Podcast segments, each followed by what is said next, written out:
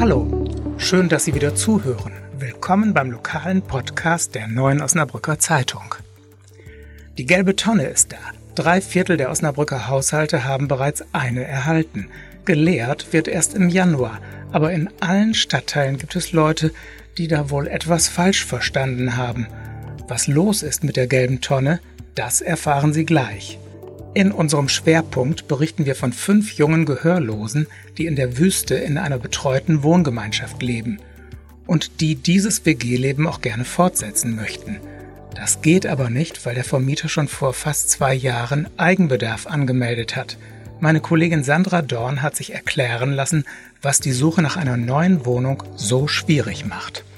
Im Newsblog informieren wir über die Elektroroller, die bei den Stadtwerken getestet werden und über den Zirkus Roncalli, der über Weihnachten wieder an der Halle Gartlage auftritt.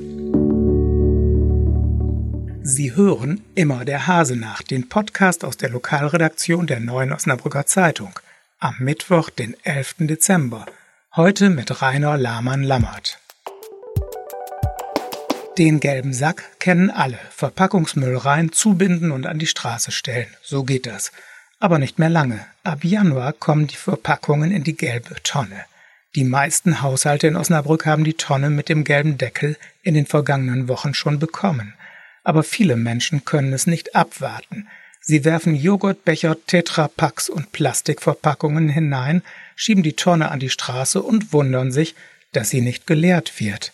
Dabei hatte der OSB, der Osnabrücker Servicebetrieb, von Anfang an darauf hingewiesen, dass die neuen Behälter erst im Januar geleert werden. Und normalerweise hängt an jeder Tonne ein gelber Anhänger mit dem entsprechenden Hinweis. Liest das denn keiner? Vor mir steht meine Kollegin Sandra Dorn. Sie hat nachgefragt, warum da etwas schief läuft. Sandra, an der Leseschwäche liegt's doch nicht, oder? Naja, wenn man das so wüsste, ne? Also die, der OSB hat die gelben Tonnen ja mit einem Anhänger versehen, auf dem steht, dass die erst ab Januar geleert werden. Kann sein, dass viele Leute das Ding ungelesen direkt in die Tonne geworfen haben. Möglicherweise waren auch nicht an allen Tonnen Anhänger dran. Naja, Fakt ist, dass viele Leute das System noch nicht verstanden haben. Also der OSB hat sich bemüht, möglicherweise ist die Information aber nicht richtig rübergekommen. Was rätst du jetzt den Leuten, die ihre gelbe Tonne schon gefüllt haben? Den würde ich raten, ähm, wenn es nicht arg gammelig ist, die Sachen drinnen zu lassen und auf Januar zu warten oder einfach umzufüllen und den gelben Sack dann bei der nächsten Leerung an die Straße zu stellen, da wird er abgeholt, allerdings nur noch bis Ende des Jahres. Im Januar wird das Ganze ein bisschen kritischer, weil wenn man sich vorstellt, dass dann viele gelbe Säcke nicht mehr abgeholt werden und auf den Straßen liegen bleiben, dann bin ich mal sehr gespannt, wie der OSB und die Stadt das lösen werden. Naja, wir rechnen also damit, dass im Januar die gelben Säcke an die Straße gestellt werden. Was man falsch machen kann, macht man falsch. Vielen Dank erstmal, Sandra, aber du kommst ja gleich nochmal dran.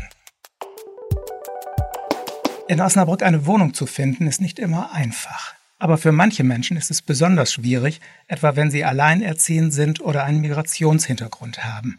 Auch eine Behinderung kann die Wohnungssuche zu einer unendlichen Geschichte machen denn viele Vermieter sortieren solche Bewerbungen offensichtlich aus. Jetzt kommen wir wieder zu Sandra Dorn, die bei einer WG in der Wüste zu Besuch war, einer WG mit fünf Gehörlosen. Sandra, beschreib doch mal, was du gesehen und gehört hast in der WG. Gehört habe ich tatsächlich ziemlich viel. Also man könnte ja meinen, dass äh, Menschen mit Hör- Schädigung, Hörbehinderung, ähm, dass es da mucksmäuschen still ist. Das ist natürlich ist in dem Fall nicht der Fall. Also die WG besteht aus fünf jungen Männern, so zwischen Mitte 20 und Mitte 30. Einige von denen sind wirklich taub oder taubstumm zur Welt gekommen. Es gibt auch einen Bewohner, der sich durchaus, ja, der versteht, wenn man sehr, sehr laut spricht, ein wenig etwas. Der kann sich auch äußern. Ähm, naja, die lachen miteinander und zwar nicht stumm, sondern durchaus auch so, dass man es hört. Ja, eindrücklich für mich war auch die Art und Weise, wie die Türklingel funktioniert. Ähm, Wenn es an der Tür klingelt, dann ist in jedem Raum eine Lampe an der Decke, die sehr, sehr grell blitzt. Und das ist dann eben für die Bewohner, die das Klingeln sonst nicht hören, die Klingel. Ja, so ist der Alltag. Für die Bewohner ist es sehr wichtig, dass sie halt miteinander in Gebärdensprache kommunizieren können. Die Bewohner haben nicht nur eine Hör- Hörschädigungen, sondern teilweise auch noch weitere Behinderungen, arbeiten überwiegend bei den Osnabrücker Werkstätten in Sothausen. Und für die bedeutet das Leben in der WG ziemlich viel mehr Autonomie, als sie vorher hatten. Die leben sehr selbstständig, lernen kochen, lernen Wäsche waschen, was halt alles zu einem ganz normalen Alltag, wenn man alleine lebt, dazugehört und bekommen dabei Unterstützung, so drei bis viermal die Woche von ähm, Mitarbeitern der Heilpädagogischen Hilfe Osnabrück.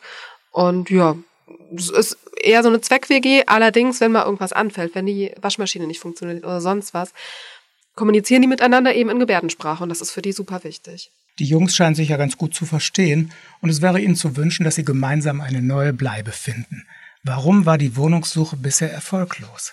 Ja, also die Wohnung, ähm, die, die Wohnungskündigung ist denen äh, schon im Jahr 2018, Anfang des Jahres, angekündigt worden und seit Mitte letzten Jahres sucht die Heilpädagogische Hilfe. Hat mich auch verwundert, dass das nicht klappt, denn die Heilpädagogische Hilfe äh, ist dann auch der Mieter.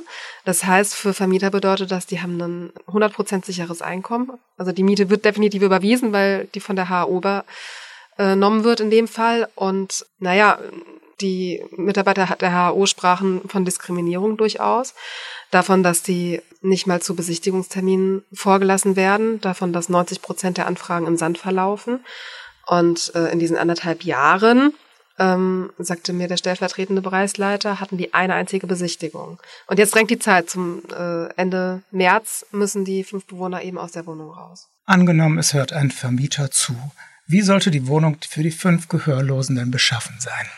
Es braucht auf jeden Fall jeder ein eigenes Zimmer, wie in jeder anderen WG auch. Aktuell ist die Wohnung so, dass die ähm, auf zwei Etagen verteilt ist. Das brauchen die nicht zwangsläufig, aber ähm, wir haben zwei große Bäder, auf jeder Etage eine, äh, eines.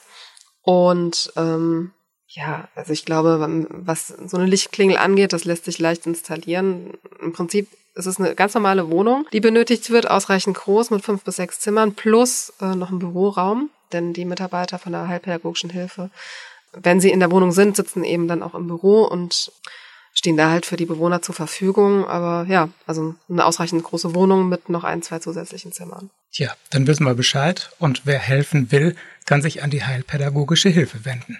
Erstmal vielen Dank, Sandra. Gerne. Und jetzt unser Newsblog. Industrieroboter in der Manege. Der Roncalli Weihnachtszirkus schlägt ab morgen wieder sein buntes Zelt an der Halle Gartlage auf. Das diesjährige Gastspiel beginnt am 23. Dezember und endet am 5. Januar. Viele Vorstellungen sollen schon so gut wie ausverkauft sein. Roncalli verspricht seinen Besuchern ein Weihnachten mit Wow-Effekt. Ein Balanceakt zwischen Nostalgie und Moderne. Als herausragend bezeichnet Zirkusgründer Bernhard Paul die Weltneuheit Pauline. Es handelt sich um einen umgebauten Roboter aus der Autoindustrie, der einem waghalsigen Akrobaten als ferngesteuertes Turngerät dient. Als Testfahrer im Dienst. Auch in Osnabrück soll es demnächst ein Verleihsystem für E-Scooter geben. Damit die kleinen Flitzer nicht überall auf den Gehwegen herumliegen, soll dieser Service von den Stadtwerken übernommen werden. Deren Mitarbeiter haben die Elektroroller eines französischen Unternehmens unter die Lupe genommen und damit 90 Testfahrten absolviert, allerdings nur auf dem Betriebsgelände. An der anschließenden Befragung nahmen 42 Mitarbeiter teil. Die Frage, welcher Anbieter in Osnabrück künftig seine elektrischen Roller auf die Straße bringen wird, ist damit aber noch nicht gefallen. Das war unser heutiger Podcast aus der Lokalredaktion der Neuen Osnabrücker Zeitung.